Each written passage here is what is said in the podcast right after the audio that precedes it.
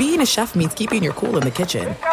And with Resy Priority Notify and Global Dining Access through my Amex Platinum card, Right this way. it's nice to try someone else's food for a change. That's the powerful backing of American Express. Terms apply. Learn more at americanexpress.com slash with Amex. I'm Diosa. And I'm Mala. We're the creators of Locatora Radio, a radiophonic novela, which is a fancy way of saying A podcast. Welcome to Locatora Radio Season 9 Love at First Listen. This season, we're falling in love with podcasting all over again. with new segments, correspondence, and a new sound.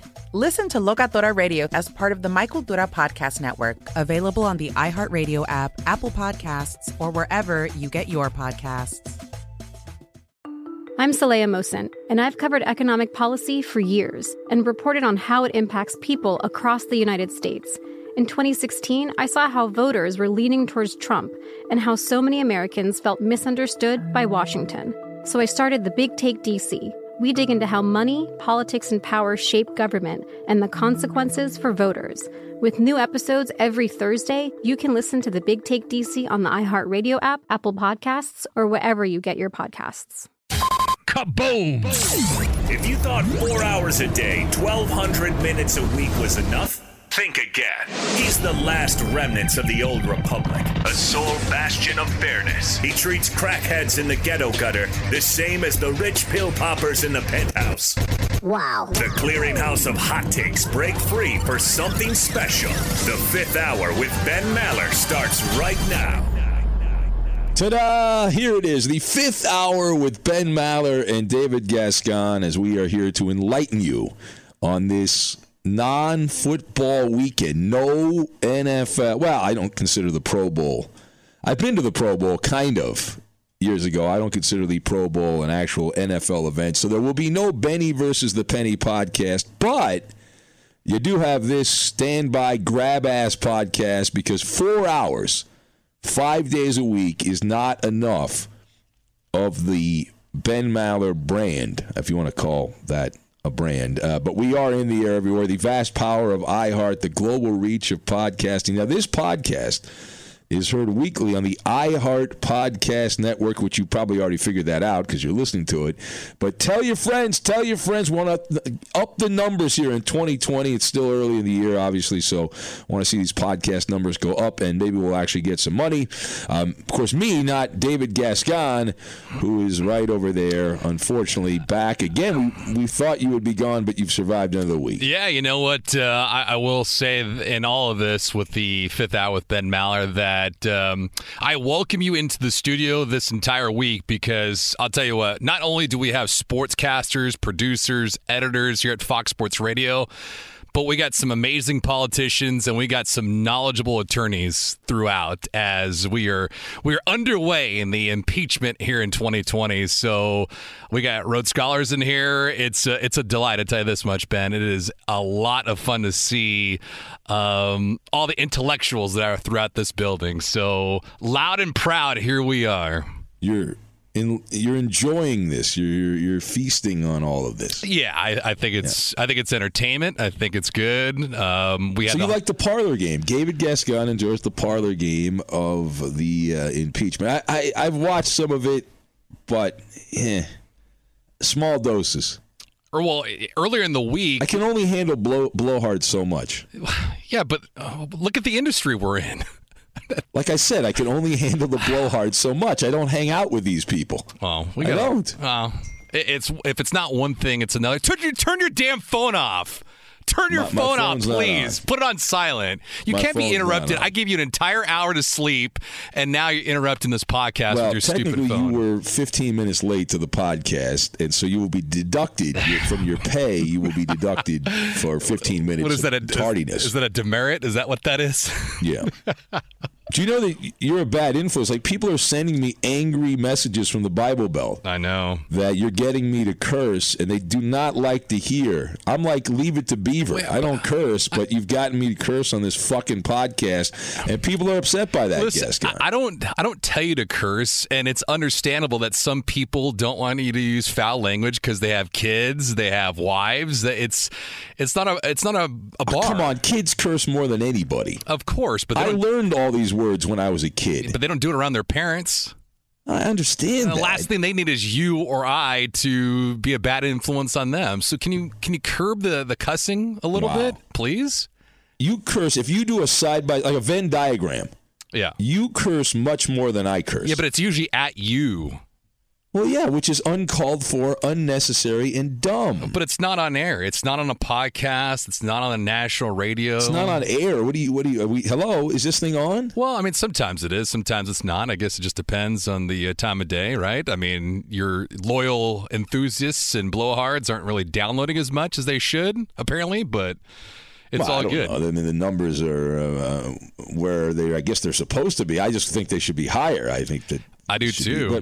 but working with you is a liability. Speaking I of which- that you have to overcome a liability. iHeart uh, iHeart Media did their 2019 podcast awards just recently, and uh, I'm proud to say that you were not among the uh, elected uh, podcasts, and there's a reason for that. And uh, Well, the reason is you. Well- Look in the mirror, and you will see why uh, that uh, that we cannot be accepted by the mainstream with David Gascon.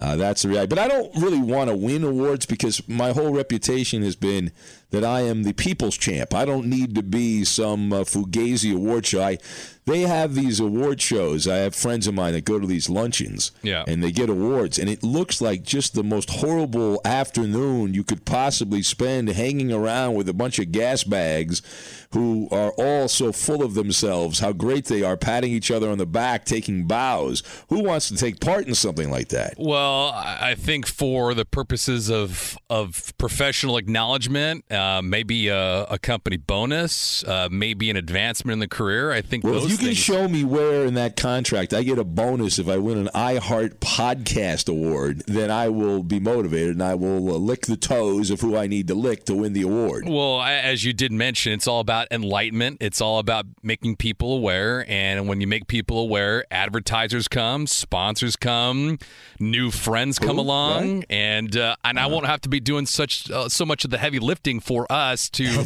to market outside of this building here. So um, I can only do so much. I, I can only bring you to the water. I can't force you to drink it, Ben Maller. Yeah, you, you know, you are. I'm LeBron James. You're Mo Williams, Um, Oh, and I'm man. carrying you to a championship with the Hey, Cavaliers. At, at least, happening. at least you didn't say I was somebody else that was on that team that is now uh, suffering uh, greatly. So, wow. um, I'm. I am Kawhi Leonard, and you are Jeremy Lin, and I've won a championship for you, but you get a ring. no, we all get a ring, one way or another. A quarterback, really offensive cheapens the championship ring, doesn't it? Cheapen the championship ring. Luke Walton won an NBA title with the Lakers. Does that take away? NBA championships. Does, yeah. does that take away from anything? Of course Yes, not. No, it does. Everybody has a role. I, I think that mine needs to be uh, amplified a little bit more. Um, but that is Your role is to get hemorrhoids. Is your role sitting there listening? well, we your can, role. We can certainly do that. So what do we what do we have on the All right. Well, so here's the today? menu on this week's edition of the Fifth Hour with Ben Maller. We've got the voice of a killer haunting from the trash can. We've got that. Fake it till you make it. Uh, we got that as well. Study this. Grab bag, which is the mail bag. We just changed mail. Well, grab uh, mail to grab or whatever. Whatever you get the point. Uh, and don't stick to sports stories of the week. So we got those. We got a lot to get to, and we'll probably not get to half of it. But we begin with this Aaron Hernandez documentary, which I have been watching on Netflix. And uh, I'm not all the way through it yet. I've made my way through most of it. It is pretty good, actually. Uh, it's pretty good. Uh, on the Maller scale of documentaries, 1 to 10, with 10 being the magnum opus, I'm at a 9. And it could go up to a 10. I'm at a 9 right now. It's got a chance to get to a 10. It's that good. There's great production value on this, which is very important with podcasts. Sometimes it's amateur hour, uh, kind of like the Fishbowl, the famous Fishbowl podcast that we did uh, with Gascon Engineering back in 2019. Uh, but the podcast, uh, that's a different animal. The, the documentary with Aaron Hernandez, life story, fast moving, somewhat informative, although I knew a lot of it and chilling uh, at times. And that's the thing. Like I didn't expect this to be that great because I, I we were on the radio talking about Aaron Hernandez when he was on trial for murder and then subsequently found guilty of that and all. And so we did plenty of monologues. I knew a lot about it. Uh, I was doing some radio in Boston remotely during that time, so we talked a lot about it on the Boston show, uh, off and on. And I knew some of the people that were involved in the story uh, on the kind of the outskirts of the story. But it's just wild. I mean, to watch it and to hear the phone calls that this guy was going around killing multiple people. And he'd then show up at the stadium on Sunday and rah, rah. There were a bunch of people wearing his jersey cheering him on, not knowing they were cheering on a killer. Just craziness. And uh, the ability that Aaron Hernandez had to compartmentalize is uh, is fast fascinating. Yeah, the way that it was all all laid out. yeah, I mean, what just what you're hiding, Gascon. Well, just because of the way that this wasn't just a regular guy. This was a high performance athlete at the major Division One level at Florida, and then eventually in the National Football League. So to maintain that kind of excellence on the field. Not only physically, but also mentally to stay disciplined within the confines of Florida and also uh, at New England, it was it was phenomenal. Now I know you haven't finished all of it just yet, so I won't spoil the end. Well, I know what happens. He dies. I, I am aware of the end of. Yes, the, but uh, you know what? If if yeah. that was the case, you know how it ends. You wouldn't be watching the damn documentary. So I'm well, no, saying I, for the I purpose wanna, no, of no, logistics and how things worked internally with New England, I'm not going to spoil it for you. Well, let, let, me let me explain, Gascon, that when I'm watching this documentary, I will be checking it out because there's people I know that I have not seen yet in the documentary yeah. that work uh, or used to work at WEEI. Uh, so people I am casual acquaintances with. So I want to see that part of the story. So you don't want to see any kind of background story on the Patriots or on well, no, I, I, know that the Patriots. You know, look the other way, and they're going to claim probably in there. I haven't seen the end of it, but they're going to claim they tried to get him help and whatever. I don't know how you help somebody like that, but they uh, probably are going to say that. How about this? How about you wait and watch the entire thing before you make those kind of assumptions? How about that? Okay. I mean, how about? All right, I'll, I'll, wait for you. Please. I no, I finished it last night. I, I oh, enjoyed oh, congr- it. You want a cookie? Congratulations. No, we'll but, a trophy. But as I was getting, I mean, if I if I didn't work during the week, I would have watched it last night too. I have a job. I, I, have to work at night. I have to watch sports at night. I can't be watching documentaries at night. Manual labor. Well, I fortunately I watch documentaries two days a week. What what days are those? Um, Friday night, if my wife allows it, depending on if she wants to do something else. And then on Saturday, I'll leave a little time. I will allot time mm-hmm.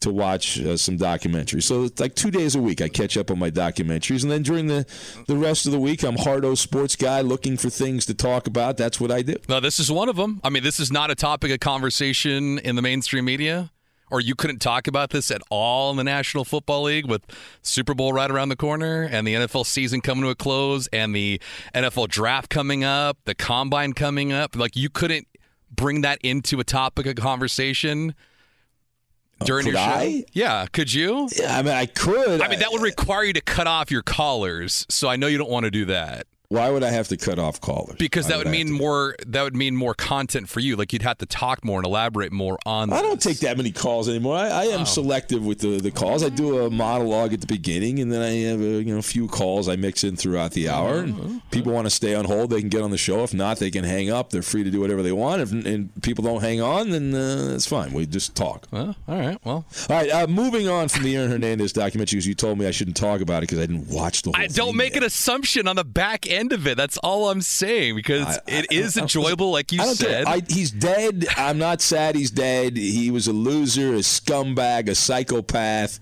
And you don't go around randomly killing people, and I don't feel any empathy for you. I'm so sorry. you gave this you gave this documentary a nine, and you only want to watch the end for the people that you know. Yeah, of what course. That's how anybody would operate. Like, what I know people that are going to be in the documentary, so I want to watch and see how they're portrayed in the documentary. Oh, that's just absolutely fascinating to me. All right, uh, moving on. Haunting from the trash can. Be sure to catch live editions of the Ben Maller Show weekdays at 2 a.m. Eastern, 11 p.m. Pacific on Fox Sports Radio and the iHeartRadio app. There are some things that are too good to keep a secret, like how your Amex Platinum card helps you have the perfect trip. I'd like to check into the Centurion Lounge. Or how it seems like you always get those hard to snag tables. Ooh, yum. And how you get the most out of select can't miss events. With access to the Centurion Lounge, Resy Priority Notify, and Amex card member benefits at select events, you'll have to share. That's the powerful backing of American Express. Terms apply. Learn more at americanexpress.com slash with Amex. I'm Saleha Mohsin, and I've covered economic policy for years and reported on how it impacts people across the United States. In 2016, I saw how voters were leaning towards Trump and how so many Americans felt misunderstood by Washington. So I started the Big Take DC. We dig into how money, politics, and power shape government and the consequences for voters. It's an election year, so there's a lot of focus on the voters that TikTok is reaching. The initial reaction is like, oh, things are looking so resilient. I don't want to be too pessimistic, but I just don't see the political will down in Washington right now to, to change their tune. I think the American electorate has been signaling that it expects a rematch of the 2020 election. These are unprecedented times. With new episodes every Thursday, you can listen to the Big Take DC on the iHeartRadio app, Apple Podcasts, or wherever you get your podcasts.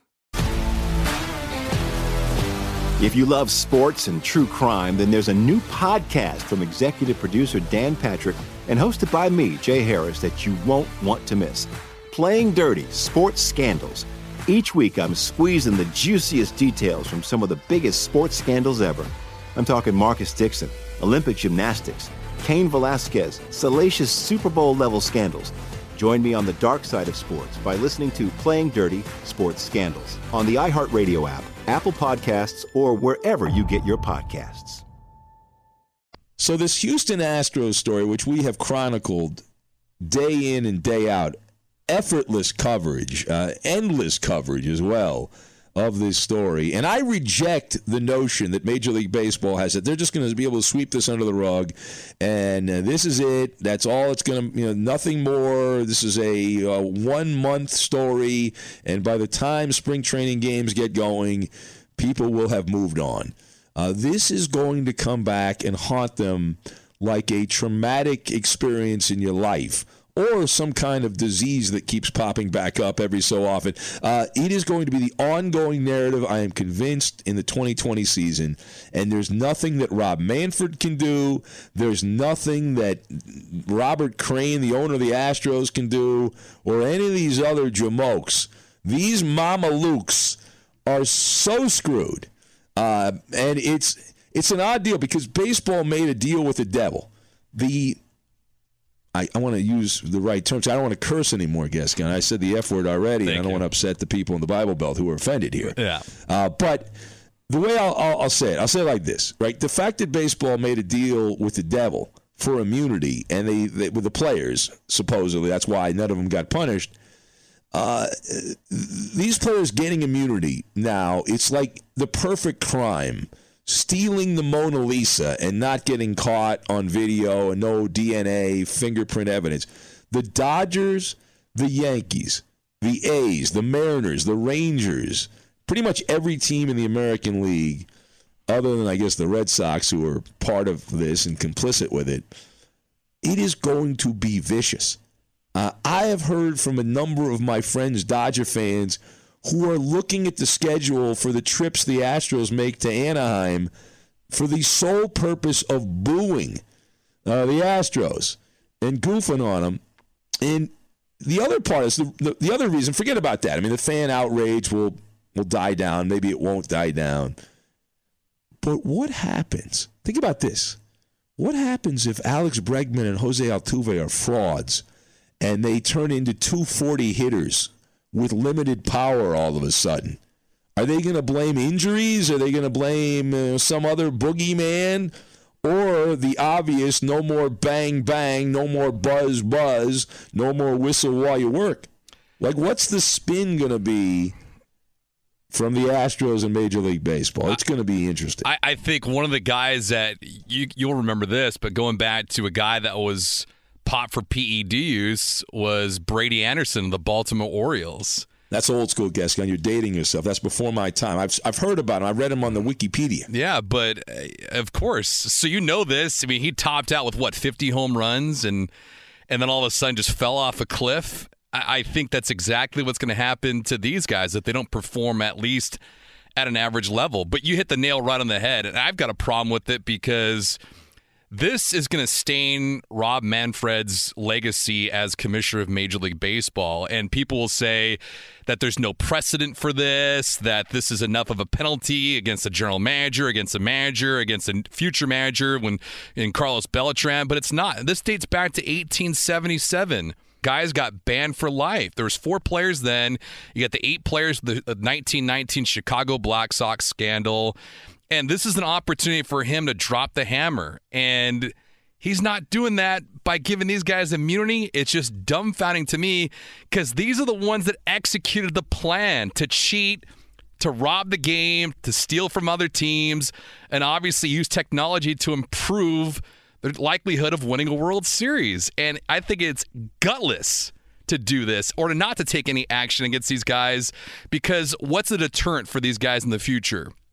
Oh yeah, listen. Uh, if you told me right now that you could get away with it, it's the perfect crime, and all you're going to lose is your dopey manager, and your owners are going to be fined, who's worth billions, will be fined five dollars, yeah. essentially, uh, and, and, then your GM is gone. Okay, done. Where do I sign the paperwork? I'd like the championship. And that's exactly uh, it. If if I gave the common man HGH or steroids, and I said, hey, you have decent athletic ability, but here are PEDs now enhancement, there might be an opportunity for you to get caught, but you still have the chance to make millions of dollars, not only for yourself or your family, be set for life. Who wouldn't take that kind of action? Well, exactly. I sure as it's hell like, would. It's like when you if you rob a bank and then you get to keep the money, but you have to go to jail for a couple of years. All day. I would do it. exactly. Who wouldn't do it? You know, of course you're going to do it. If you figure, well, I'll spend a couple of years in jail, it can't be that bad. I'll be, you know, club fed or whatever, and then I'll keep the money when I come out. And uh, it, it, it's just wrong. Now, listen, we've talked about this. When when baseball, uh, in the early days of baseball, when guys got suspended, there was no union. Since the union got muscle since the union got backbone, baseball has been a bunch of pussy willows. But even, you know, you think about Bud Selig in the steroid era, Bud Selig could have easily suspended players based on the best interest of the the game, looking out for the, the wellness of baseball, whatever clause they call it, whatever language they use. But Bud Selig didn't do it because he was afraid of the union. And and didn't even try to punish anybody that was involved in this. And eventually, they, they made a compromise because of bad PR, and they put the steroid rules in.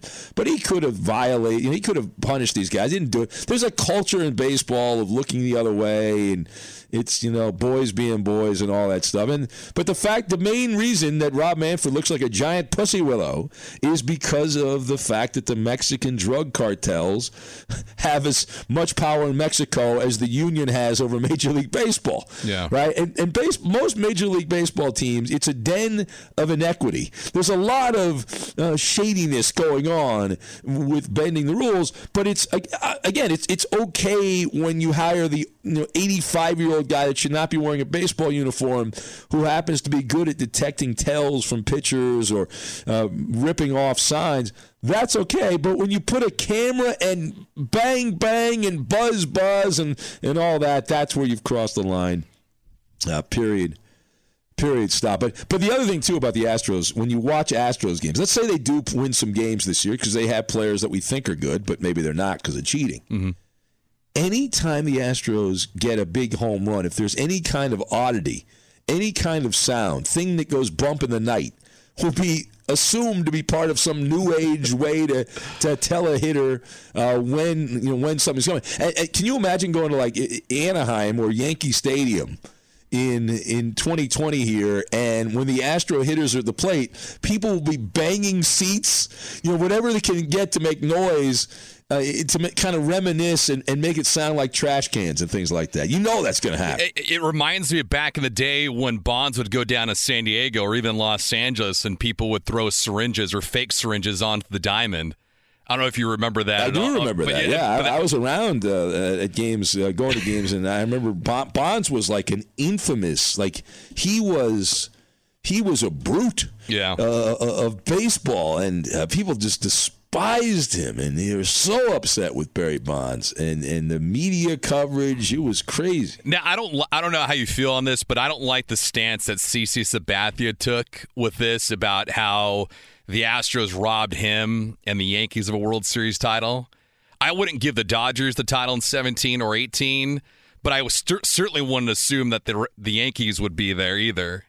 And and I think what they should have done, much like with Reggie Bush and the Heisman Trophy that was vacated, I think they need to do the same thing too, because you can't make it right, but at least you can negate what they acclaimed. You got the bonuses, you got the rings, and you got the celebrity status from a team that was. I mean, don't forget they were absolutely horrific in the early 2000s. They were a doormat. I mean, they went to what one World Series with Roy Oswalt and company, but they were they were dormant for such a long period of time. They had all those high ranking draft picks and it led to nothing for for countless years. And then all of a sudden these guys start getting good, which is understandable. They make some trades, they pick up Justin Verlander who should have been a Dodger in 2017, but nobody wanted to spend the money. And Well, then these guys I, I think Verlander was cheating. I I wouldn't be shocked if he was. They were doing something with the pitchers too that hasn't come out yet. Because Verlander, uh, when he was with Detroit, he looked like he was on the back nine and he didn't have much left. And he goes to Houston. He's Cy Young. But uh, at the time he was with the Tigers, it did not look like that was a wise trade because he had a lot of money left in his contract. He had not been all that great for the uh, for the Tigers. But uh, the the Astros, you look at some of the stiff pitchers that had gone to Houston, guys that were underachievers, and all of a sudden turned out to be these massive supernova pitchers on the mound. Like, what's going on here? Well, um, uh, But, but the Astros also, it's it's good that this has happened in a way because they are a product of tanking. yeah. The Astros at one point, one of the great stories is they had a cable dispute in Houston. I had a friend that worked at the cable network that was not carried in a lot of the cable mark, you know, cable companies in Houston, and the Astros had a, a, a game where they had a 0.0 rating. a professional baseball team within the last decade had a game where literally, according to the ratings, nobody was watching. And that's hard to do. That is very difficult to do to, to pull that off. And, and they were able to do it. So listen, to me, these guys are all outlaws. Uh, Altuve doesn't get in the Hall of Fame. Bregman, that'll be their, their punishment. I mean, based on the fact that if you're not going to put Bonds and Clemens and the known the known steroid guys in, other than Pudge Rodriguez and, and Mike Piazza, Yeah. then uh, the comeuppance, the price to pay here, the pound of flesh will be by the baseball writers. But we have a lot of young baseball writers that don't really care about this and think it's absurd the Astros are even being uh, punished Yeah. at all. Uh, so Well, th- this is the same reason why Curt Schilling is not in the Hall of Fame, too. Because don't tell me his resume does not qualify for the Howard Halls of, of Cooperstown. Because he was great in, in Philadelphia on a bad team, still got them to a World Series. And he was fantastic in Arizona and even in Boston. He won three World Series titles as four trips and had an 11 and 2 record with an ERA just over two. The guy was money in postseason play. but he's on the wrong side of the political spectrum for many of the baseball writers. Exactly. So he's being crucified Yes. by the, and condemned for his political position. And some of these writers are even admitting it, Yeah. which blows me away. It's like some of the guys on uh, the writers on Twitter are like, yeah, yeah, I don't like this guy. That's unfortunate, but yeah, it it goes back to your point about them not even caring. So it, it, I don't know. For you, do you think that in your own cynic way that baseball actually enjoys this? Because you go back to 1998 with McGwire and Sosa and Griffey and that home run chase, there was acknowledgement of a PED use down the road, but then all that still, for lack of a better term, it, it amplified attendance numbers in Major League Baseball, and the game itself grew after that.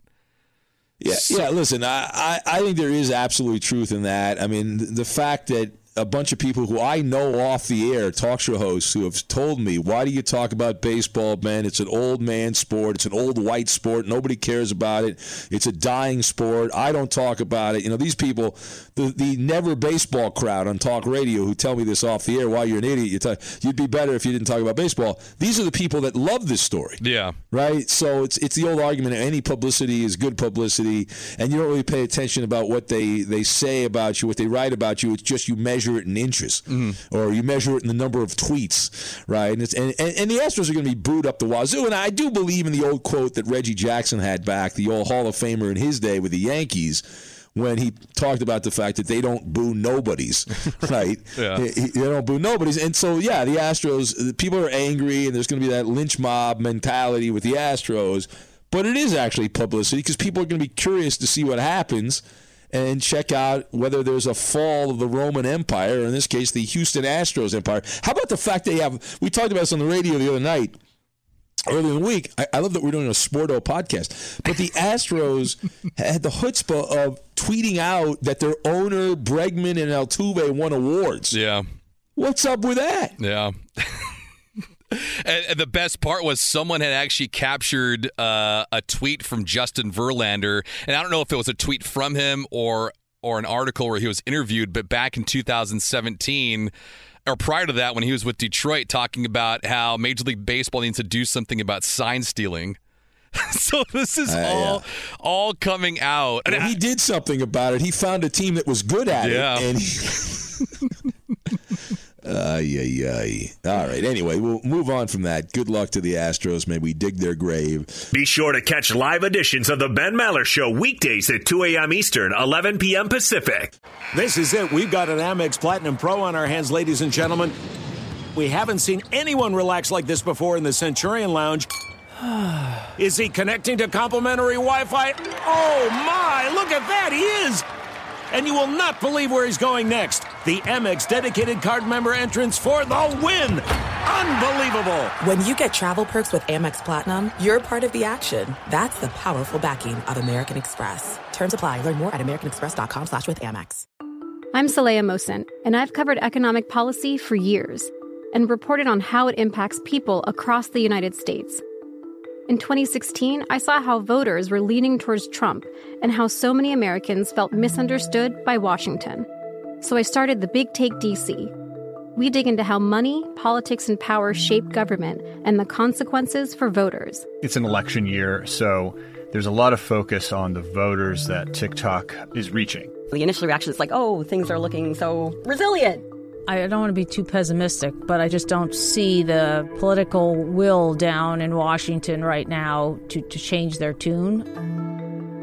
I think the American electorate has been signaling that it expects a rematch of the 2020 election. These are unprecedented times. With new episodes every Thursday, you can listen to the Big Take DC on the iHeartRadio app, Apple Podcasts, or wherever you get your podcasts.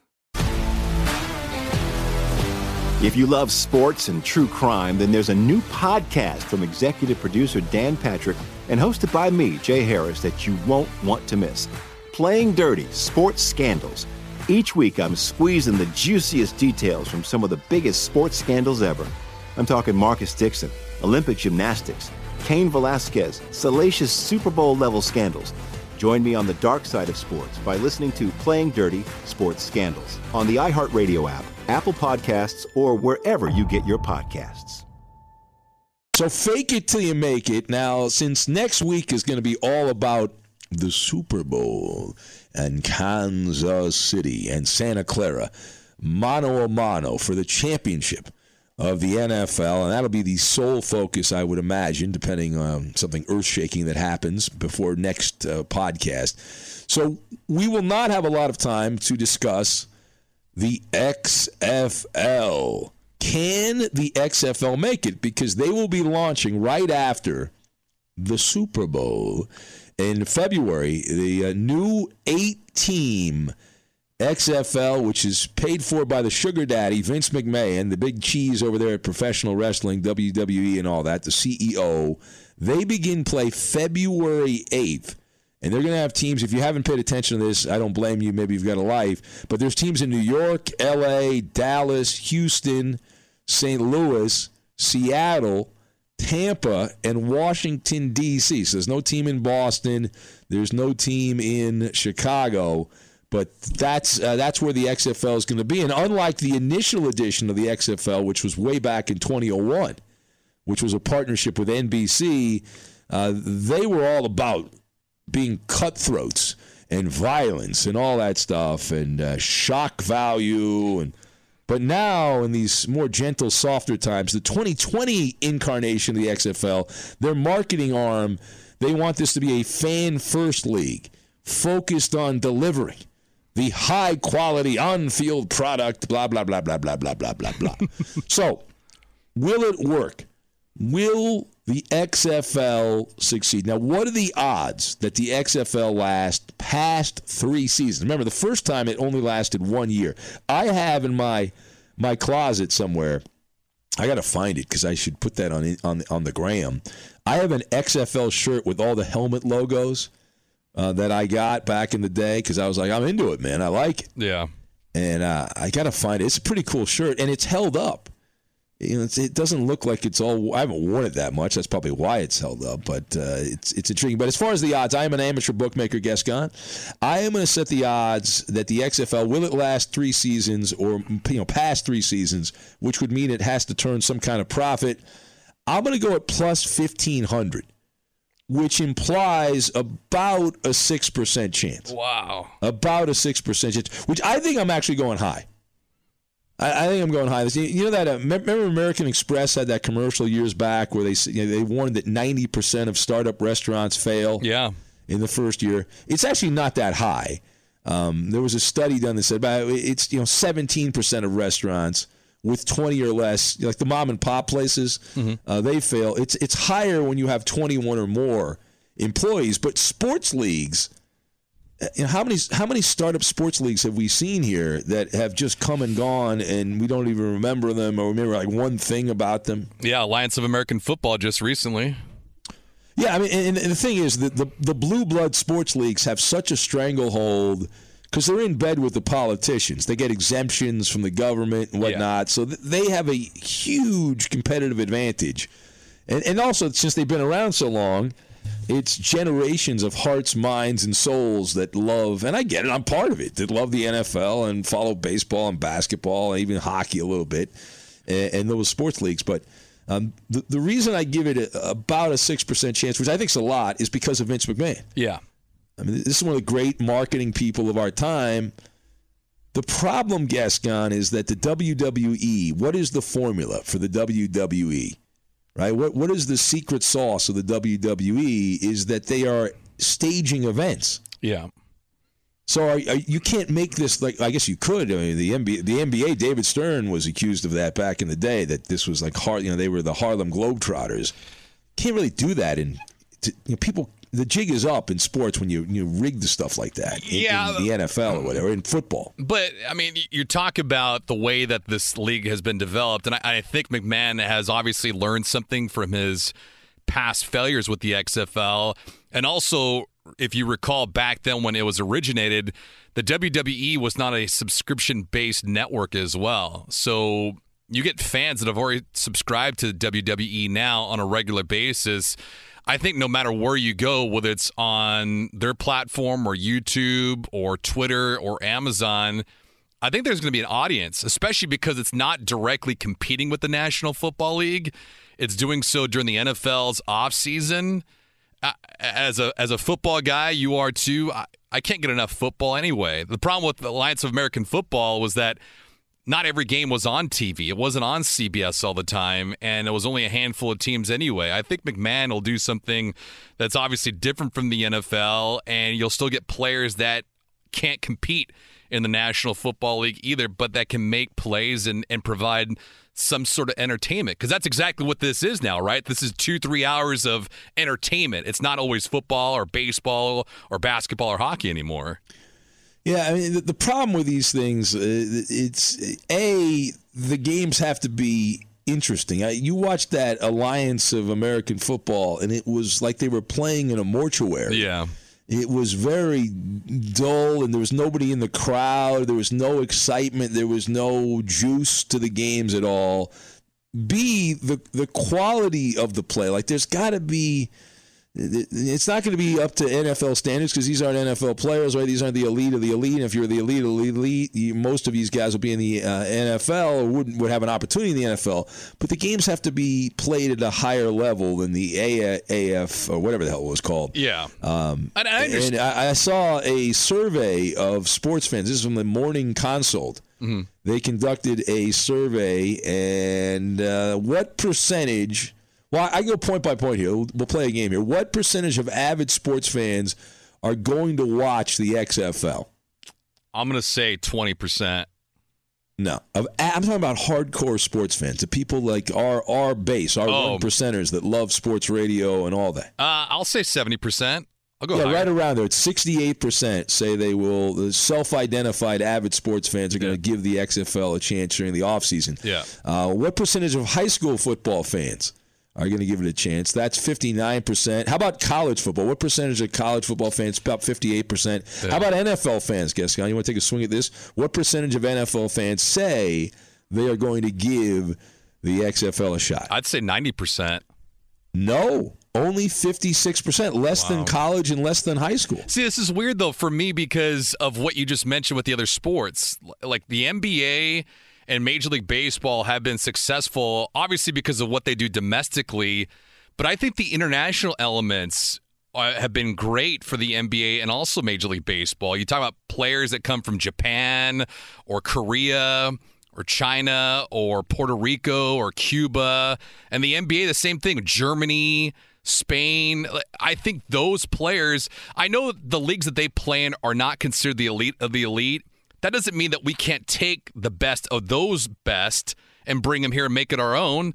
So I think that's the same thing here with what we got in the XFL. I, mean, I mean, there's countless players that have made it into the National Football League that either have been low drafted or undrafted and have had historical careers. So I, I Yeah, think listen, there'll be I'm- guys I'm gonna give it a, a chance, but I'm looking for content. I'm looking for things to talk about. So if there's something odd that happens or something interesting that's worthy of a monologue, I'd love that. I would love to be able to do a monologue, but it's got to be mainstream enough where people are watching. If no one's watching, and really, ultimately, this all comes down to television ratings. Yeah. If the WWE can convince enough of the market to watch, and they can get advertisers and they can make a profit and it's it's going to be driven by the television community and whether or not there's any kind of buzz on TV and a lot of these shows you know you know Gascon you hang out with TV people if a show doesn't get a, a high enough percentage of the ratings the first year it doesn't get a second year Well, we, we do know off the top already, though, that ratings have been coming down for the NBA over the last couple of years. Major League Baseball is a regional sport. The NHL is a regional sport as well. So you think about this when it happens with the XFL, it doesn't happen at a great time for other sports content. I mean, NFL is king. They produce the highest rated shows. What is it, like 20 out of 25 of the best shows throughout the year are all NFL related or college football related?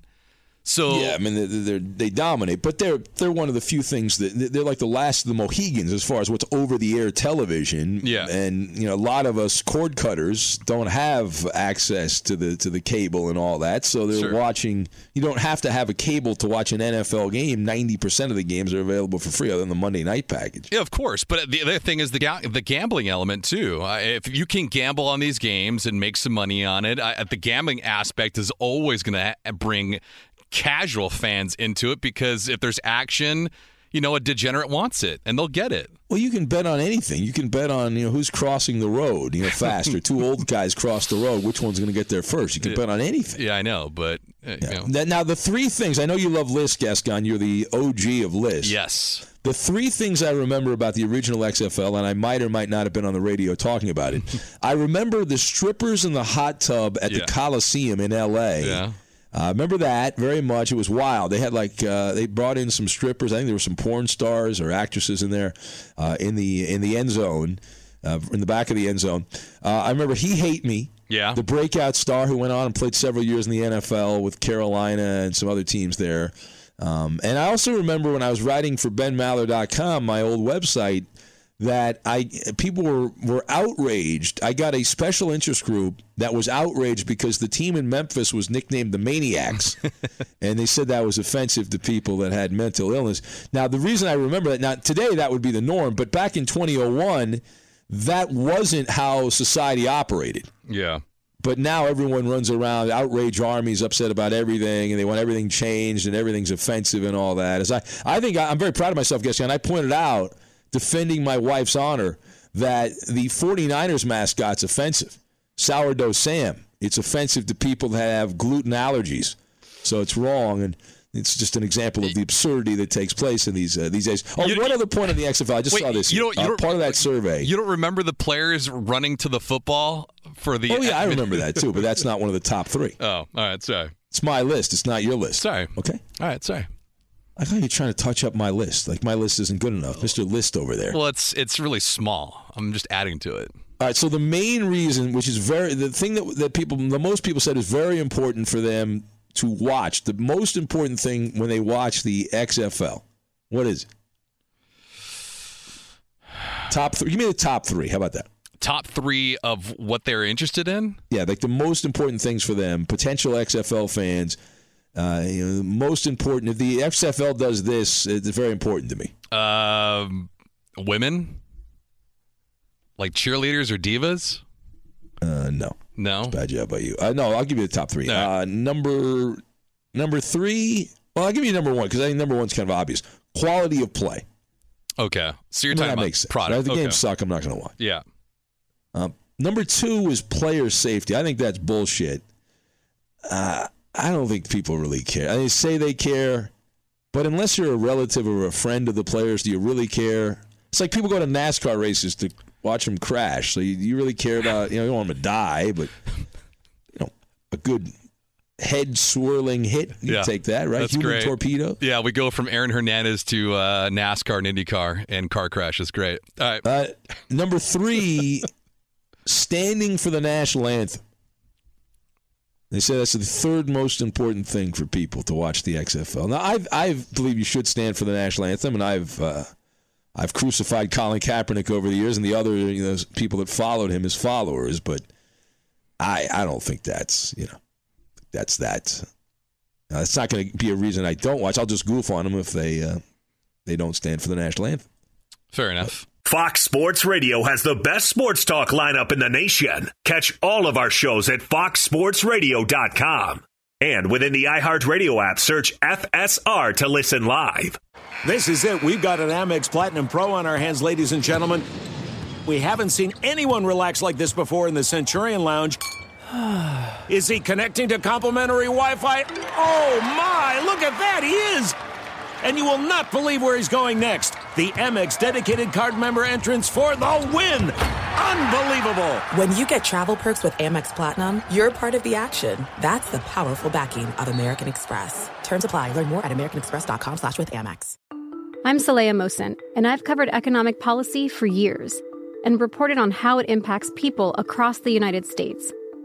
In 2016, I saw how voters were leaning towards Trump and how so many Americans felt misunderstood by Washington. So I started the Big Take DC. We dig into how money, politics, and power shape government and the consequences for voters. It's an election year, so there's a lot of focus on the voters that TikTok is reaching. The initial reaction is like, oh, things are looking so resilient. I don't want to be too pessimistic, but I just don't see the political will down in Washington right now to, to change their tune. I think the American electorate has been signaling that it expects a rematch of the 2020 election. These are unprecedented times.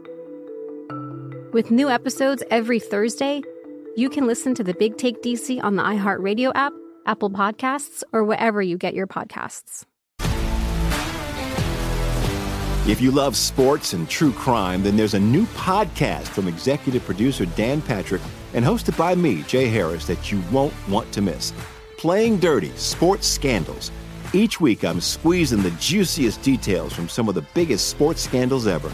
I'm talking Marcus Dixon, Olympic gymnastics, Cain Velasquez, salacious Super Bowl level scandals. Join me on the dark side of sports by listening to Playing Dirty Sports Scandals on the iHeartRadio app, Apple Podcasts, or wherever you get your podcasts. Uh, all right, uh, moving on from the XFL, we have uh, we can either go with study this, Gascon. I know your time is limited. We can do grab bag. Uh, why don't we do grab bag? Actual questions, then we'll get back to study this if we have time. Yeah, you had some annoying people. You had one guy that was sending in emails to the Real Fifth Hour account, but he was doing it from his cell phone. And What's he- wrong with that? Most Nothing. people send email from their cell phone. But it's it's like it was a long string of text messages that he was sending on email form. Yeah. The luxury though, though was that he was doing this when you were either on the air or sleeping. So I was just like, I, every time I saw it, I was delete, delete, delete, delete. Oh, thanks. delete. I like that we have a shared email account and you go through and delete these things. Well, I like because he was really bashing the entire staff. Like he was bashing your entire staff. Oh, I'd like to read that. I don't know. I, I don't think I want to. I'm all about positivity here. I know you're not. Well, I need feedback. But if it, the show's not good, Well, what are you gonna to What are you gonna do? so Fire change it. everybody on your staff? What's that? What are you gonna do? Fire everybody on your staff? Well, if I have to, if a guy on a cell phone who's Yeah. drunk sending messages overnight wants Yeah. that, if I'm, I must appease Yeah. the listener's always right. Yeah, and then you're Heads what, are gonna roll. Yeah, then you're compelled to actually talk to the rest of your staff, which you don't like doing anyway off the air. Um, anyways, Well, no, I talk to them, but you know they don't like to talk to me. I mean, if they like to talk to, they wouldn't show up at ten fifty nine. But you know, the show starts at eleven or whatever. They don't. They'd show up maybe I don't know half an hour early or whatever. And, yeah. Things like that. you're asking Show some lot. pride in your work. You're asking a lot. That is too. much. I mean, it's really difficult to have to show up more than one minute before the show. It's a very big, big, problem. Yes. Ah, well, I guess it depends. Did you like the fact that I denied working with you on that Sunday night? I said, "Hey, Bershinger, why don't you go in there and and clean things up?" Well, I liked it because Bershing is better than you, and uh, it was really you had to take one for the team, Gascon, because Bershinger's a talent. I love I mean, This guy should be a full time producer at Fox. Showed up early, prepared. Whatever you need, Ben. Yes. Can I? What can I do to help you? Yeah. What can I do to make the show better? I mean, these are all things I'm not used to. So I, I really liked Bershinger. I, I, I thought he was great. What was me? Um, better than you. Better than you when you produced, and uh, I am on Team Bershinger. Keep trying, Ryan. Uh, he's a good guy, but I don't think uh, I don't think that his production value or elements were anything that supersedes what I have brought to the table. Oh, in- much better than you. In Like, people like him. He's got likability because he doesn't He's, uh, talk. in the young demographic. You're in the older demographic, so it's it's he got a lot of he checks a lot of boxes. Wow. All right, so grab back. These are actual questions from actual listeners of the show. Jonathan in Delaware says, "What's your favorite player or coach who has never won a title in their sport?" All right, this is easy, Jonathan. Jim Tracy, former Dodger, Pirates, and Rockies manager Jim Tracy.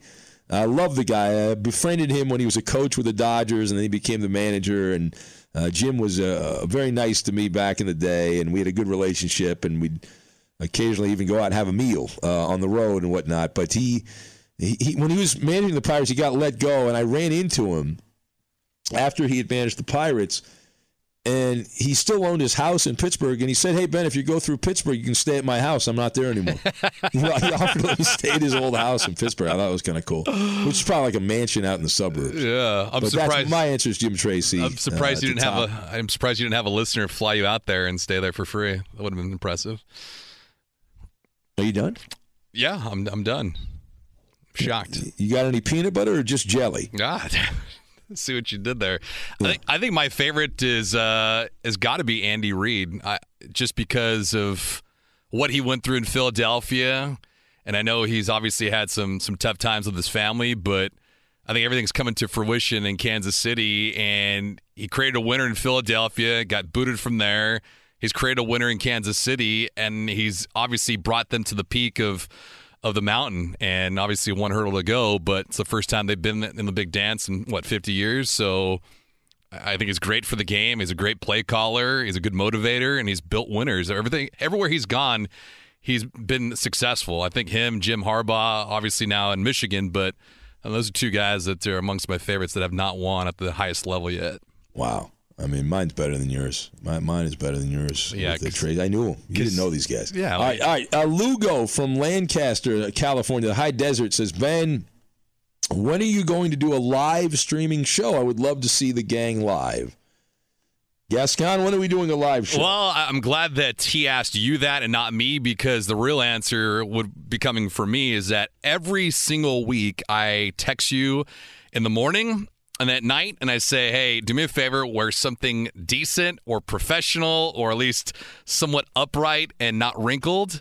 Uh, because I like to stream something or at least put something up digitally that has us on there to promote no, no, the show, to to see a promote the podcast. thirty-second video. It's not 30 He seconds. He wants to show up like it- like local radio when you go to a sports bar or a restaurant and you have a show, a live broadcast, recording, uh, streaming the show live from some location. Well, you know, I think that's another great uh, way that you can word that. And um, I'll say that it's in progress right now. We're, we're working on it. I have been doing a lot of the heavy lifting. That's a lot. Uh, I have been uh, detracted by you to do some of the things that I have done already. And Mm-hmm. um, we'll wait and see, but uh, something could be in the mix. And um, Okay. I, I All right, think moving it all on. depends Lou on from you. The course. LBC says, I don't believe you. Lou from the LBC says, for you both, uh, you guys grew up or lived in Southern California for a long time. Have you ever seen, uh, or have you ever been to the beach and seen an animal wash up on shore, or seen a wild animal roaming the streets? Such as a mountain lion or a coyote, et cetera, et cetera, or a bear or whatever. Yeah. Uh, well, Lou, I'll go first. I have um, back in my hiking days. I don't really do that much more. I go to the gym and just go to the treadmill and watch TV for an hour and a half or whatever. But back in the day when I would would go out and hikes in, around Los Angeles in the suburbs, in the mountains around LA, I did see coyotes a couple of times. But I didn't get scared because I, I feel like I'm so much bigger. I know they they're a pack. They attack as a pack, and if there were like three or four coyotes, I'd be really screwed. I saw one lone coyote wandering around. I've never seen a mountain lion or a bear. I, I would uh, I'm shit my pants if I saw a bear or a mountain lion. And I was out hiking in the in the woods. I'd be really just yeah, that would not be good. And I have seen several an, um, animals wash ashore like seals uh, in California, and I was in Hawaii, and there was a, a seal that washed up on shore. And they they they put ropes. It's weird how they do it in Hawaii. They they put ropes around it, and they put a sign up: "Do not touch."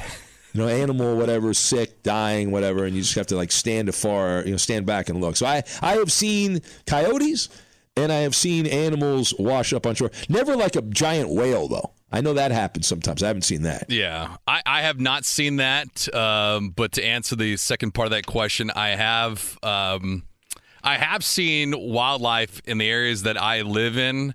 And uh, great story. I know you'll enjoy this, but uh, a buddy of mine and I were, were out one night and, and met a couple of females um, up in like Los Angeles. Was west- it Billy? No.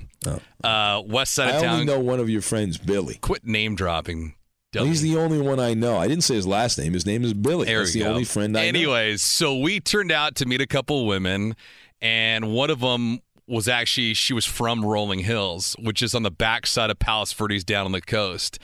And at the end of the night, she invited us back to her place. Well, I wasn't feeling one of the girls that we were there with, but my buddy liked the girl that lived in, in Rolling Hills. So I said, "Hey, I got to bounce. I got to work in the morning any t- anyway. Uh, have at it and see what see what happens at the rest of this night." You're And a really good wingman, Gascon. I got him in the door. He was like you. He's an introvert, so I got him in the door. I did my Yeah, you job. took off. Exited Anyways, right. so I took off. And Ben, I kid you not, because usually when I'm at Fox, I got to be up at like seven or eight o'clock in the morning. I had a laundry list of text messages at like three, four, five o'clock in the morning, and my buddy asking for help because he was walking down Hawthorne Boulevard and a couple of other streets in Rolling Hills, and he could hear and then see coyotes. and he tried getting an Uber and a Lyft, and nobody would come pick him up because obviously it's rolling hills, and where he needed to go was probably like five miles away, maybe six. So he had a he was walking home from a strikeout kind of a night, and he was around coyotes all evening long into the early morning time. So it was it was pretty awesome. So yeah, even up in Rolling Hills, you get coyotes. Hoodoo. Yeah. All right. Uh, this one's from James in Zephyrhills, Florida. I believe that's how you say it. Uh, he says, "Why is Gascon so hostile towards you, Ben?" Well, I can answer that, James. Uh, jealousy is the main driving force of David Gascon's animosity towards myself. What clearly. am I? What am I to be jealous about?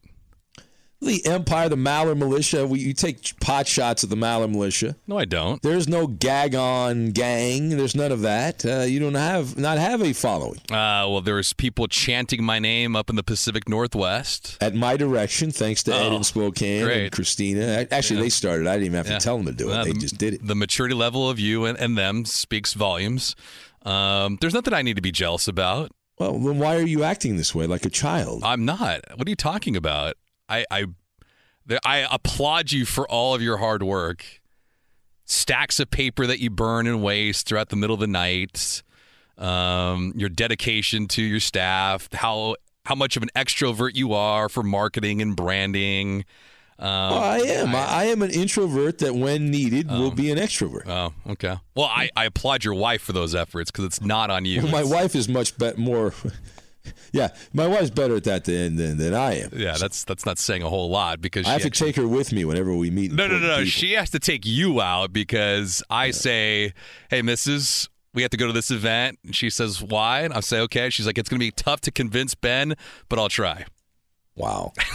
I'm open minded. I have things to do, though. I have time. Oh. Anyway, moving on. We're going to get a lot of these questions. We don't have too much time, so I'm going to get to more questions right. here. Uh, let's see here. Uh, this is from Christy in uh, Trevor's wife Finally. in Nashville. Finally, a female. Trevor Hayes' wife in Nashville. Why does my husband wake me up listening to you guys? Uh, Christy has to say. I'm sure she's referencing the radio show, not this podcast, but um, hopefully Trevor listens to the podcast. Well, Christy, uh, if you hear this, the reason that your husband Trevor wakes you up for the podcast is because he's a smart. Uh, that's number one. Uh, B, he is a discerning audio content listener. That's number two. And uh, number three, he's probably uber successful in life. And if he's not uber successful in life, he's about to become uber successful in life. Those are all the qualities of the a- average listener that wakes up their wife to hear the show. Period. Stop. Are you done? Well, you want me to go on? Oh, yeah, I could. All right, uh, here's Daryl. Daryl from Southern Illinois. He writes in, he says, What has been the most exciting moment of your radio program? He says, uh, Enjoy listening to you from uh, beautiful Southern Illinois, where we are the hub of the universe. According to Daryl. Well, Daryl, I don't stop and smell the roses. I, at some point, I would like to write a book. I tried to write a book a couple years ago. I talked to a couple of writers, and they were not that interested. So at some point, I'll write a book. I think it would be fun to tell some of the old stories, but I don't really sit back and think about it. We've had a lot of crazy things that have taken place, uh, depending on what you like. The spats with Shats, the war with William Shatner, which the pop culture icon, people like that a lot. Uh, the uh, the, the one time I wore a paper bag during the entire show after the, the Clippers lost to to Cleveland uh, when they were terrible. Uh, we've done some dopey things. We've had some fun things with listeners and callers and whatnot, but I have not summed it up in like a top three moments in the history of the show. But if I have to write a book, or I choose to write a book, I will do that. Brian from Northbridge, Massachusetts writes in Can you please ask Gascon to quit the show? Gascon, will you please quit the show? How am I going to quit if I'm not getting paid for it? It's a fair point. Yeah. You got a point. Circle gets uh. Glenn writes in says, "Did Weedman Hippie quit your radio show again?" Yes, Glenn. Uh, Weedman did not make it through January. He's already had a hissy fit, and he's upset that I did not give him enough allotted airtime. He's like a politician that needed a lot of airtime. I'd I'd be willing to trade Weedman Hippie for Chris in Houston. Because Well, you don't like Chris in Houston. Hey, he's just an a- ankle grabber. Wow. He's he's weak sauce. Really? Yes. He's embarrassing to Well, the you show. do know now about ankle grabbing. Uh, yeah, an he's he's exhibit A. He's exhibit A. Yeah, yeah. The, the the term "screw the pooch" is a Gascon term. Can, can we get more interaction with the female audience? I, I know that you don't like to to look upon them lightly and you ignore them. Well, a let me help you out. The the sports audio, sports radio, sports podcasting is a male driven vehicle. I'll teach you about this because I you know it's podcasting radio 101. Yeah. The lion's share of the listeners are dudes who are many of them trying to get away from their wives and girlfriends and just kind of reminisce and, and just be sports fans or or just bullshit fans. Uh, th- those kind of people. uh, here's one battle royale. I don't know who sent this one in. Who would win between Ben, Eddie, Coop, Roberto, or Gascon? Uh, no, I'll answer this. I would obviously win because I would physically manhandle. The Coop would have no chance. I would throw him away like a used tissue. Roberto, if liquored up, I know Roberto's an angry guy when he gets liquored up, but he's like the sweetest guy in the world when he's not. So if Roberto's liquored up, he could probably kick my ass, but he's not most of the time, so I could take him down. Eddie wouldn't be that interested in fighting, so I could take him. And Gascon's a, he's a fake tough guy, yeah. so I would beat all these guys. Yeah. Yeah, I'm in agreement with you. could you ima- could you imagine Roberto? Roberto would be fighting himself if it was sober versus drunk. that would be great. Yeah, that would, that would be pretty good. Uh, here's another version of that. Uh, Clay Travis, Dan Patrick, Colin Cowherd, Doug Gottlieb, R.J. Bell, Jonas Knox, Chris Broussard, Rob Parker, Jason Smith, and Mike Harmon.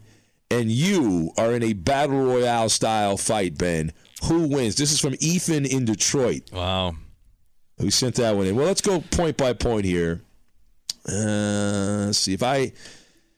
I don't know much about RJ. I, I've talked to him. I've never met him in person. I was supposed to meet him, but Tom Looney blocked our lunch meet, meet and greet years ago. So I've never met RJ in person. I've met everyone else there. Uh, Travis. Uh, I've not met Dan Patrick, but Dan's old at this point. I don't think Dan would you know cause much of a, a fight there. Jason, uh, he's a peacenik. Harmon's a good guy, but he's not a fighter. Although he's a little bull if he wanted to fight. Yeah.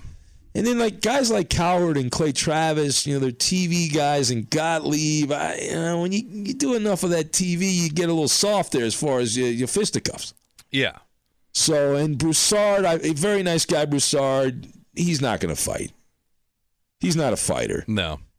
So it really come down to me, Jonas Knox, and Rob Parker. Yeah. And that would be the top three out of that list in a battle royale, and we'd have to fight to the death. Well, I yeah, but Jonas is younger, more energetic. Um, yeah, got- but he's, got- into like manscaping a little bit and, and all that. So you know that takes away from your fighting skills when you're worried about your hair. yeah, but he's got tremendous cardio. He's in good shape. He's also tactical. Um, yeah, this would be Jonas in a landslide. He'd No, probably just sit in a corner, wait for you guys all to try to tire out, and then take you guys all out one by one. See, what you don't understand is while I might look often disheveled and unkept And uh, lethargic. at the at the radio station because I'm doing an overnight radio show. Yeah. uh, I, I clean up pretty good when I want to, and I I can turn in to Rusev if I want. Oh boy, yeah, this is nauseating. Are we done yet? Uh, no, we're we're not done. Uh, let's see here. Some of these are like real hardo sports questions. I don't know if I want to do any of those. Is there anything from Doc Mike? The doc, no, doc's in Ecuador. He Oh, doesn't right. say anything. Uh, let's do a couple of study this questions. How about this? Uh, right. here's a poll. Uh, what out of 10 parents, how many on average feel teenagers spend too much time on video games? Eight. Nine. All right. Nine in 10 parents, almost nine in 10 parents feel that their teens spend too much time on video games. And uh, yeah, I mean, that's, of course. Yeah. I think they should be doing studying or something like that. All right, uh, here we go. Americans are now averaging less than blank hours of sleep per night. What do you think, Guess? Uh, I'm gonna say they're averaging less than five hours of sleep per night. Not that low yet, but less than six hours of sleep per night. Is that real or bullshit? I think, that's real. I get less than six hours of sleep. Yeah, I think so a night, too. so- People are consumed by work, entertainment, um, travel, multiple jobs. That comes into play as well. The stress. Yeah, I think uh, I think less than six is is easily attainable. Yeah, absolutely. So it's tired nation. Tired nation. All right. Uh, let's see here. The, here's a study. This is interesting, guys. You know, I, I am on the dance floor. Oh my God! Tell you something. My wife won't let me dance because all the women are trying to uh, hang out with me. It's a true story. So that's why I choose not to dance. But there's a study out that says your dancing style is as unique as your fingerprint. Oh, Not that Gascon. That each individual has their own unique dancing moves. You buying that? Uh, no, I'm not buying that because a lot of how people dance is either based on alcohol or what they see and what they mimic. Some of it choreographed because they can't dance on their own. They have no rhythm. So, no, I'm not buying that. Well, according to the research team, regardless of the type of music, from jazz to reggae, Yeah. The study said the vast majority of people maintain a uniform uniqueness to their dancing style. It's this ever present personality in each of our dance moves that makes it easy for computers to ID the dancer. Oh. So, this is a research from the University of blah, blah, blah, blah, blah in Finland. Hmm. It's Say this. Say this uh, university's name. It's J Y V A S K Y L A. I'd rather not. Exactly. That's why I said the University of blah blah blah blah blah whatever I said. So that's it's interesting. I don't know. I don't sit there and pay attention to dancing that much. You know what I'm saying? Yeah. All right. Now this is a story that warms my heart, and uh, and we'll see how close you get to being right on this. Uh, we're doing a, a few study this questions on the fifth hour. But a new study found that blank percentage of Americans have never deleted anything from their devices. I'm gonna say, I'm gonna say this number is high. I'm gonna say it's 84 percent. No, that's too high. Oh, You went too high. Shot Bad the- job by shot you. the moon. But according to the survey, 52% wow. of Americans have never deleted anything from uh, their their devices. Well, No house cleaning, no spring cleaning, none of that stuff. yeah, that's the luxury you get if you go incognito mode, though. Oh, is that right? You do the incognito. I, I don't delete anything on my devices, but I have been forced to recently delete emails because my my main Gmail account, which I use, I got up to like I'm at over. I think I'm. I was over seventy five thousand emails. I'm at sixty five thousand like unread emails because I get a lot of email from PR people I don't even open and uh, and whatnot. So, but once it started filling up, I was running out of space, so I had to start deleting some email. Wait, from PR people. Well, yeah, when I ran a website, they they would always try to whore, whore out you know some product or some person for an interview when I ran the website. So, and I once you end up on those lists. You very rarely go off this. I'm still uh. getting emails from NASCAR because I had to do a NASCAR rumor page when I worked for FoxSports.com, and I'm still getting email during NASCAR season, uh, a couple a week, updating me on what the drivers are doing this weekend and PR events and all that stuff. NASCAR rumor board for you? Well, yeah, Fox had NASCAR, and I was the rumor guy, and they had to come up with a NASCAR rumor Wow. page. That's pretty impressive. I pulled it off. I pulled it off for a couple of years, and don't ask me to do it right now. But it was a lot of rumors about like drivers changing sponsors or drivers changing teams and that kind of stuff. Okay, I got you. Yeah, I mean, it wasn't your tradi- you know, it's obviously it's NASCAR, so they're NASCAR specific. Yeah, I got you. Um, but yeah, I pulled that off for a while. Uh, let's see what else looks interesting here. Oh, this is kind of cool. This is the dream. This is like out of you throw back to the like cartoon days or the movies.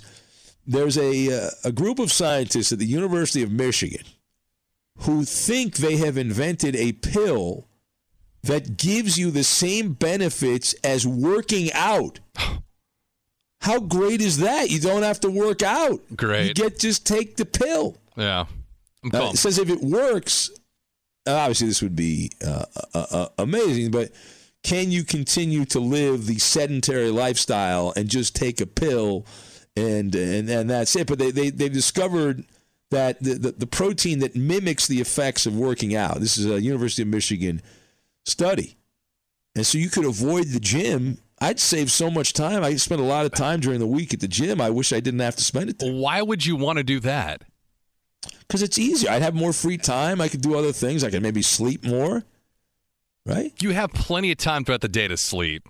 There's something about going to the gym. It- It's like it's like going to school as opposed to learning and your education online. There's something different about your curriculum at school with a professor and other students and classmates. Same thing with the gym, like the extra No, no, the motivation. gym's terrible. People are animals. They shit all over the bathroom. They piss all over the bathroom. It's a fucking nightmare. And Go it's to a bu- better I go in gym. the morning. It's a lot of retirees and older people, and they walk around there. They apparently think towels are optional in the locker room. they are.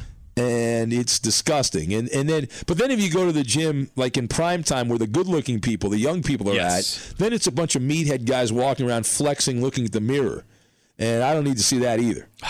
You need to go to a better gym.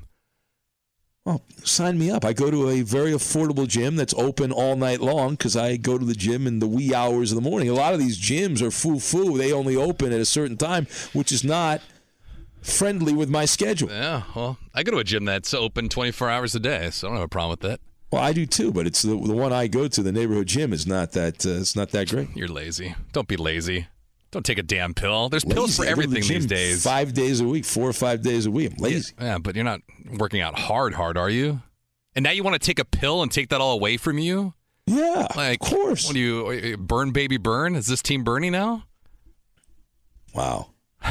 All right, uh, moving on, Mr. Political over there. There's a, a new survey that has determined out of out of an average of five adults, how many how many feel too exhausted to go out, to go cook dinner, even have sex, any of that stuff. Wait, out of how many people? Like on average, out of like five, uh, you know, like out of five adults, how many have actually seen a doctor because they feel too exhausted to do pretty much anything? Four out of five. You think four out of five adults have seen a doctor because they're too tired to go out, cook dinner, or have sex? Yeah. No. One out of Uh, five? It's one. Oh, jeez. One out of five. But that's still a pretty high percentage. Yeah, well, I think four out of five probably should. Yeah, but a lot of people don't, you know, try to avoid doctors. I try to avoid doctors. I think most people try to avoid doctors because they'll find something wrong with you. We we work with a lot of unhealthy people. Like the industry itself demands that you don't take a lot of time off of work because if you do, then someone else is taking your spot, right? Yeah, you got to hold your place in line. And if you get out of line, somebody got to go to the back of the line. Yeah. And, and the other thing too is obviously, you know, your show is four hours long and then and prepping, so your sleep patterns are different, the diet's different, the the stress levels are different. I, that goes for a lot of people that work here, work at a lot of other places too, entertainment, law, medicine.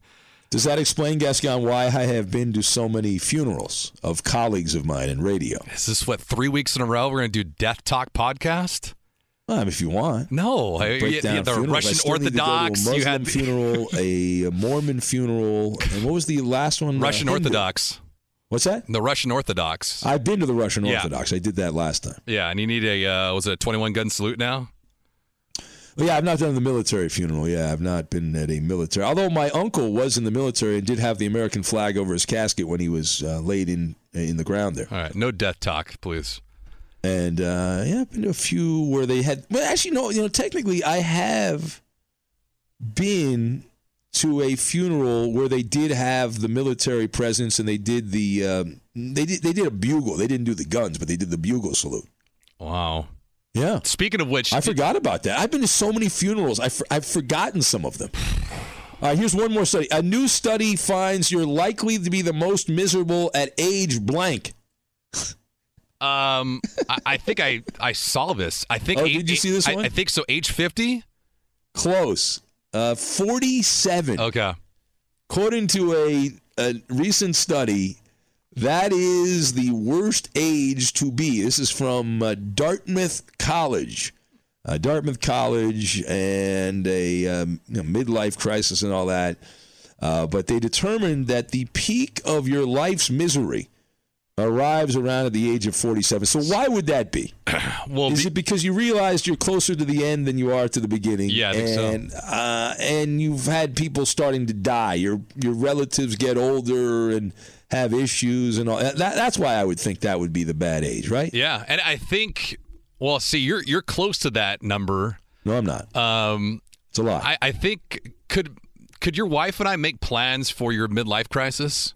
Like, I'd like to be around for that. I think that would be important. Once you hit 47 and you start going delusional or you hit that low point, like we need to be there for you. Well, you're not there for me now. Why would you be there for me then? I'm- She's there I'm- for me. You're not there for me. I'm here right now. You're, you're causing me more heartburn and ache. The reason my gallbladder gave out was because of you. That's a lie. That was from all your that was from all your wrongdoings in your early 20s. As you admitted and as you, much. you pushed me over the cliff. You were the one there standing. You- You're like, all right, here you go. You, you- know, I was the guy on top of the bridge that didn't want to jump. You know, do the bungee jump. Yeah. And you're the guy that pushed me off the bridge. Let's do that though. When you hit 47, bungee jump or skydiving or even parasailing. How about that? I'm good. I don't need to do Don't be a pussy, stuff. Walla. Have you done? Have you skydived? No, never. Why not, pussy? Why not? Go do it. Come on. What's wrong with you? Uh, I'm not a big fan of heights. No, you're a pussy willow. Anyway, uh, last last study this, and we, if we have time, we'll get some of the other stuff. But the last study this, are you on a diet, Gascon? Uh, I don't want to say a strict diet, but I, I am I am observant of what I eat. Okay, so there's a new study out that said the average adult in their lifetime will try blank number of different diets. Seven. You think the average adult will Yeah. try seven diets Yeah. in their life? Yeah. Boy, are you terrible at this. What? That's fucking horrific. Why? I'm sorry to the people in the Bible Belt. That's terrible. Why? Uh, according to a new study, the average adult will try an unbelievable 126 diets over the course of their life. I couldn't even name 126 diets. They estimate that means at least two new diets each year. You will. Well, there's fat. I'm on a. It's not really a diet; it's a lifestyle with intermittent fasting. Yeah, that's not dieting though. That, but it is dieting because I don't. I, I cut down on my calories because I don't eat. You know, several days a week. I, I will not eat. It's intermittent fasting. Okay, so intermittent fasting, fasting, uh, a keto diet, a vegan diet, a vegetarian diet. Uh, what other diets are there? Well, according to this, they say the uh, the intermittent fasting was the most popular, but something called the cabbage soup diet. I don't know what the hell that is. You mentioned the country? keto diet, a juice cleanse diet. Okay. But then you've got all like the the Weight Watchers and the other diets that are out there. You've got the gluten free diet. Uh, you've got that. You've Uh. got the vegans diets, uh, the different levels of vegan diets that you can get, vegetarian diets, pescatarian. There's a lot of different things you can try. Jeez, Yeah. That's amazing. I've tried a lot, but I don't think I'll get to 126. I, I feel like I've I've reached my zen like with the intermittent fasting. That's it's really worked well for me. Yeah. Like before, when I lost the weight, I I just ate like one meal a day, which is kind of intermittent fasting. Yeah. Um, but I, I had, you know, I was there were reasons that uh, I was able to lose the weight so uh, so quickly. Anyway, all right. Do we have any grad? Do we have any? No, we didn't grab bag. Uh, don't stick to sports stories of the week. Do we have any of those? Uh, This kind of goes on the heels of study this, but how about this? Fewer than half of American adults know how many Jews were killed in the Holocaust. Are you surprised by this? Uh, well, you got you talking about the entire world here, or what are we talking? American adults. So, according to a survey published by the International Holocaust Remembrance Day on January 27th, 45% of people that were asked uh, knew that approximately 6 million Jews were killed during the Holocaust. Yeah, I mean it sucks. I, I I'm not shocked by that because you know, there's a lot of younger people that don't pay attention to that kind of stuff. There's also Yeah. some knuckleheads that you know, there- there's still the people. Oh, it didn't happen. The Holocaust didn't happen. You know those people. You've been to Auschwitz, right? Did yeah. you go to so, So I went uh, three years ago. A buddy of mine got married. He's he went to medical school in Poland, and his his wife is is Polish, but he was living um, in Ireland. So we did a bachelor party and a wedding on the same trip. It was a 14 day trip. And we started off in Berlin, but then we that was for the bachelor party. But then uh, a bunch of guys and girls then got together, and we took a trip down to Auschwitz and Birkenau.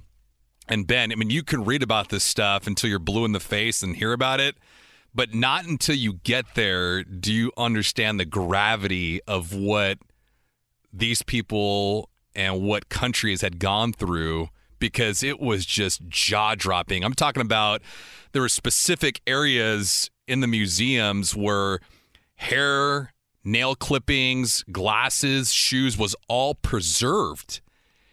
And they don't have like the skulls and stuff. I mean, Yes. I mean, they Wow. brought you into the into the shower room, which is just chilling because it looked like a regular old school locker room, just nothing but brick, and these small holes from the rooftop. And obviously that's where everything was sprayed down to to these people. The hospital, which was basically a rack room and torture center, where they would torture these people, revive them, then torture them again. Um, and it was just amazing when you got there because there was just a beautiful, beautiful path of nature, just grass, trees, and a railroad track. And it looked like you were going somewhere in a fairy tale. And then all of a sudden, you get to where you are, and you were segregated between men, women, and kids, and you were led to your demise. And so when you got there, I mean, people were talking on the buses once they got there.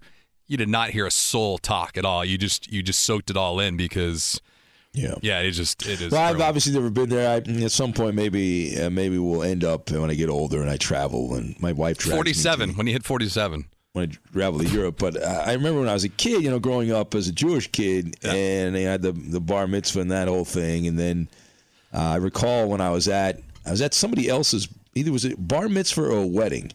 I have a very vague memory of where I was, but I know I was at a family function somewhere in L.A. And I was dragged over as a little kid to look at one of my relatives' uh, tattoo that from from the uh, the death camps there. They tattooed you when you went in there, and they put a, they put like a number on you. And I still remember you know, this old you know frail this old dude, and he uh, pulled up his his uh, arm sleeve, and there, there it was, right there. There was the tattoo from the death camp that uh, that he had as a kid. I still it's one of those memories, and a few things I remember when I was a kid, but that's one thing I remember uh, back in the day. Well, that's very uplifting, Gascon. What else do we have in uh, Don't Stick to Sports Stories of the Week? So we got the impeachment that's going on right now. Senators uh, got to have a couple rules that are implemented. Obviously, language, what they're uh, bringing in, what they're not. But there also there's rules right now prohibiting food and drink on the floor. So under the certain rules right now, Ben, they're only allowed water and or milk and also a little bit of candy. so this this actually goes back to 1966, which Senate rules do not prohibit a senator from sipping milk during a speech.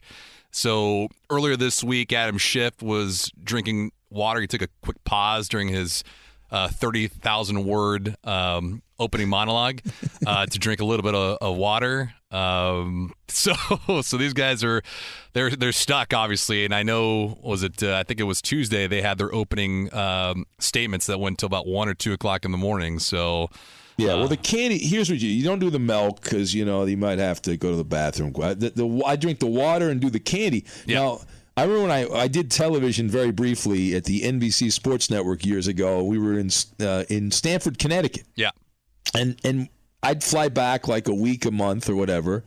Uh, and I would be on the late shift, you know, and it would end. We'd have to wait for the West Coast games to end. So we would get off the television. Uh, when we were done with the show, we had to, to touch up what we had done earlier. And so we got out of there like at two in the morning. And for those people who are day people, it was very odd to have to stay up late. And so, but they had like these little bowls of candy all over the green room and the production rooms and all that. And I remember asking one of the senior producers at NBC, I said, why the, why the fuck? Every, I'm, this is like my dream. You know, I'd lost a lot of weight before I did that. I was like, you know, I'm, I'm a recovering fat guy. It's not good for me to be around piles of candy everywhere I turn. And and he told me, he said, well, we do that because we're on late, and to, you know the sugar keeps people awake. Yeah. So that's why we have these little mini candy bars all over the place because it's good for you know it's good for you to kind of give you some extra energy there. That's like perfect. That's perfect, like a Vegas casino, right? Where you have no clocks. The the uh, ceilings are are bright or or vibrant, comfortable colors. Plenty of lighting, the oxygen, and of course, uh, little snacks and alcohol that are, are distributed once the uh, players are, are playing on the tables.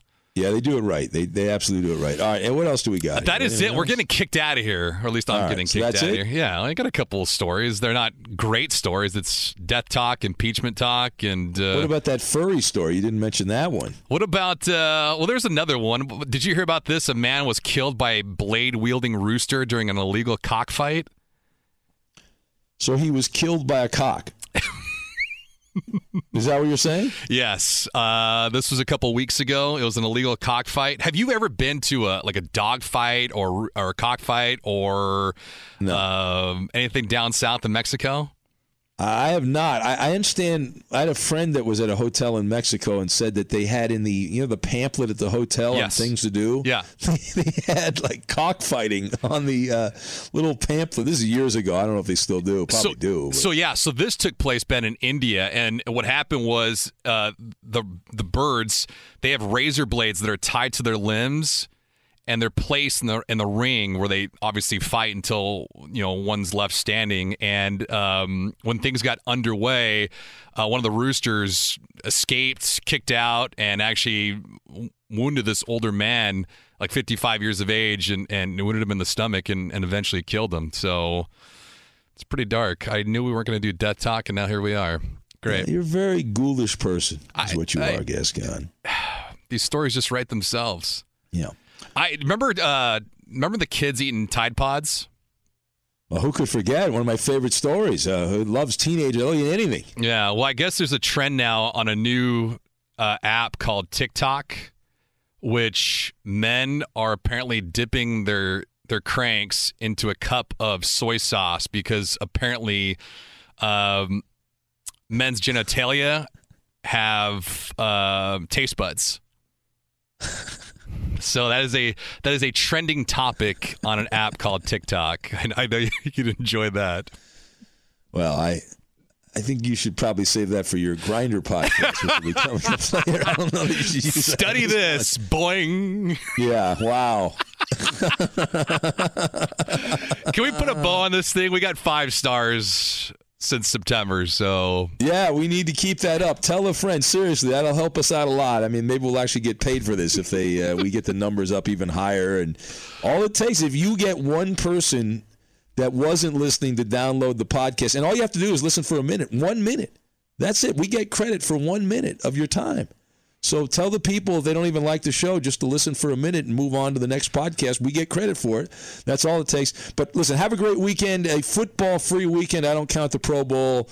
And next week, our Super Bowl, Benny versus the Penny.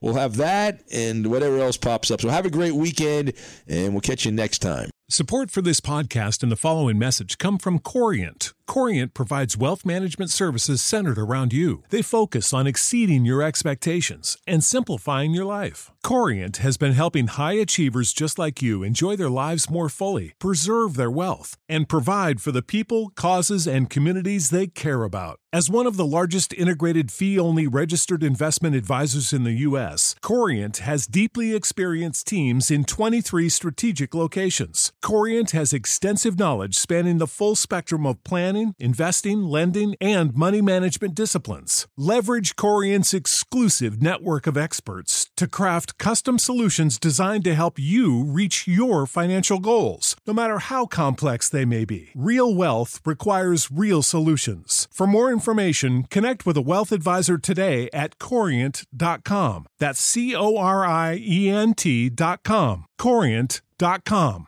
I'm Diosa. And I'm Mala. We are the creators of Locatora Radio, a radiophonic novela, which is a fancy way of saying a, podcast.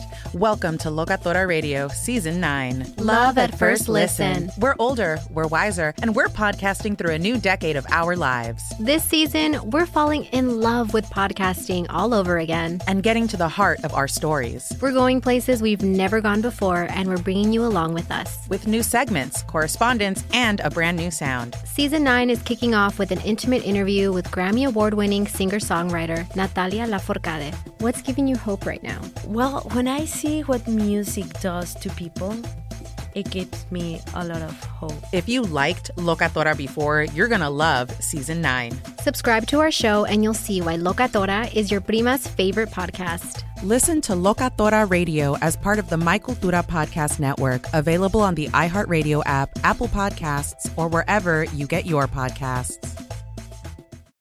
I'm Saleha Mohsin, and I've covered economic policy for years and reported on how it impacts people across the United States. In 2016, I saw how voters were leaning towards Trump and how so many Americans felt misunderstood by Washington. So I started the Big Take DC. We dig into how money, politics, and power shape government and the consequences for voters. With new episodes every Thursday, you can listen to the Big Take DC on the iHeartRadio app, Apple Podcasts, or wherever you get your podcasts.